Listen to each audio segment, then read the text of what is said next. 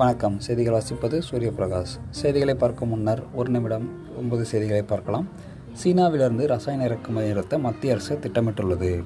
பெருந்தொற்றால் இரண்டு கோடியே இருபது லட்சத்து அறுபத்தி நான்காயிரத்தி எண்ணூற்றி இருபத்தாறு பேர் இதுவரை மீண்டுள்ளனர். டிக்டாக் விசாட்டிற்கு அமெரிக்காவிலும் தடை விதிக்கப்பட்டுள்ளது. தைவானை மிரட்ட போர் விமானங்களை பறக்க விடுகிறது சீனா.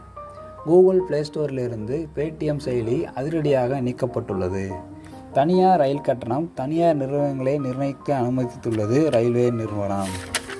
ஏர் இந்தியா எக்ஸ்பிரஸ் விமான சேவைக்கு பதினைந்து நாட்கள் தடை விதித்துள்ளது துபாய் அரசாங்கம். புத்தகத்தை பார்த்து தேர்வு எழுத புதுச்சேரி பல்கலைக்கழகம் அனுமதித்துள்ளது.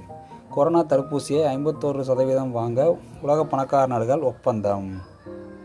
ந இத்துடன் இந்த செய்திகள் நிறைவு பெறுகின்றன நன்றி வணக்கம்.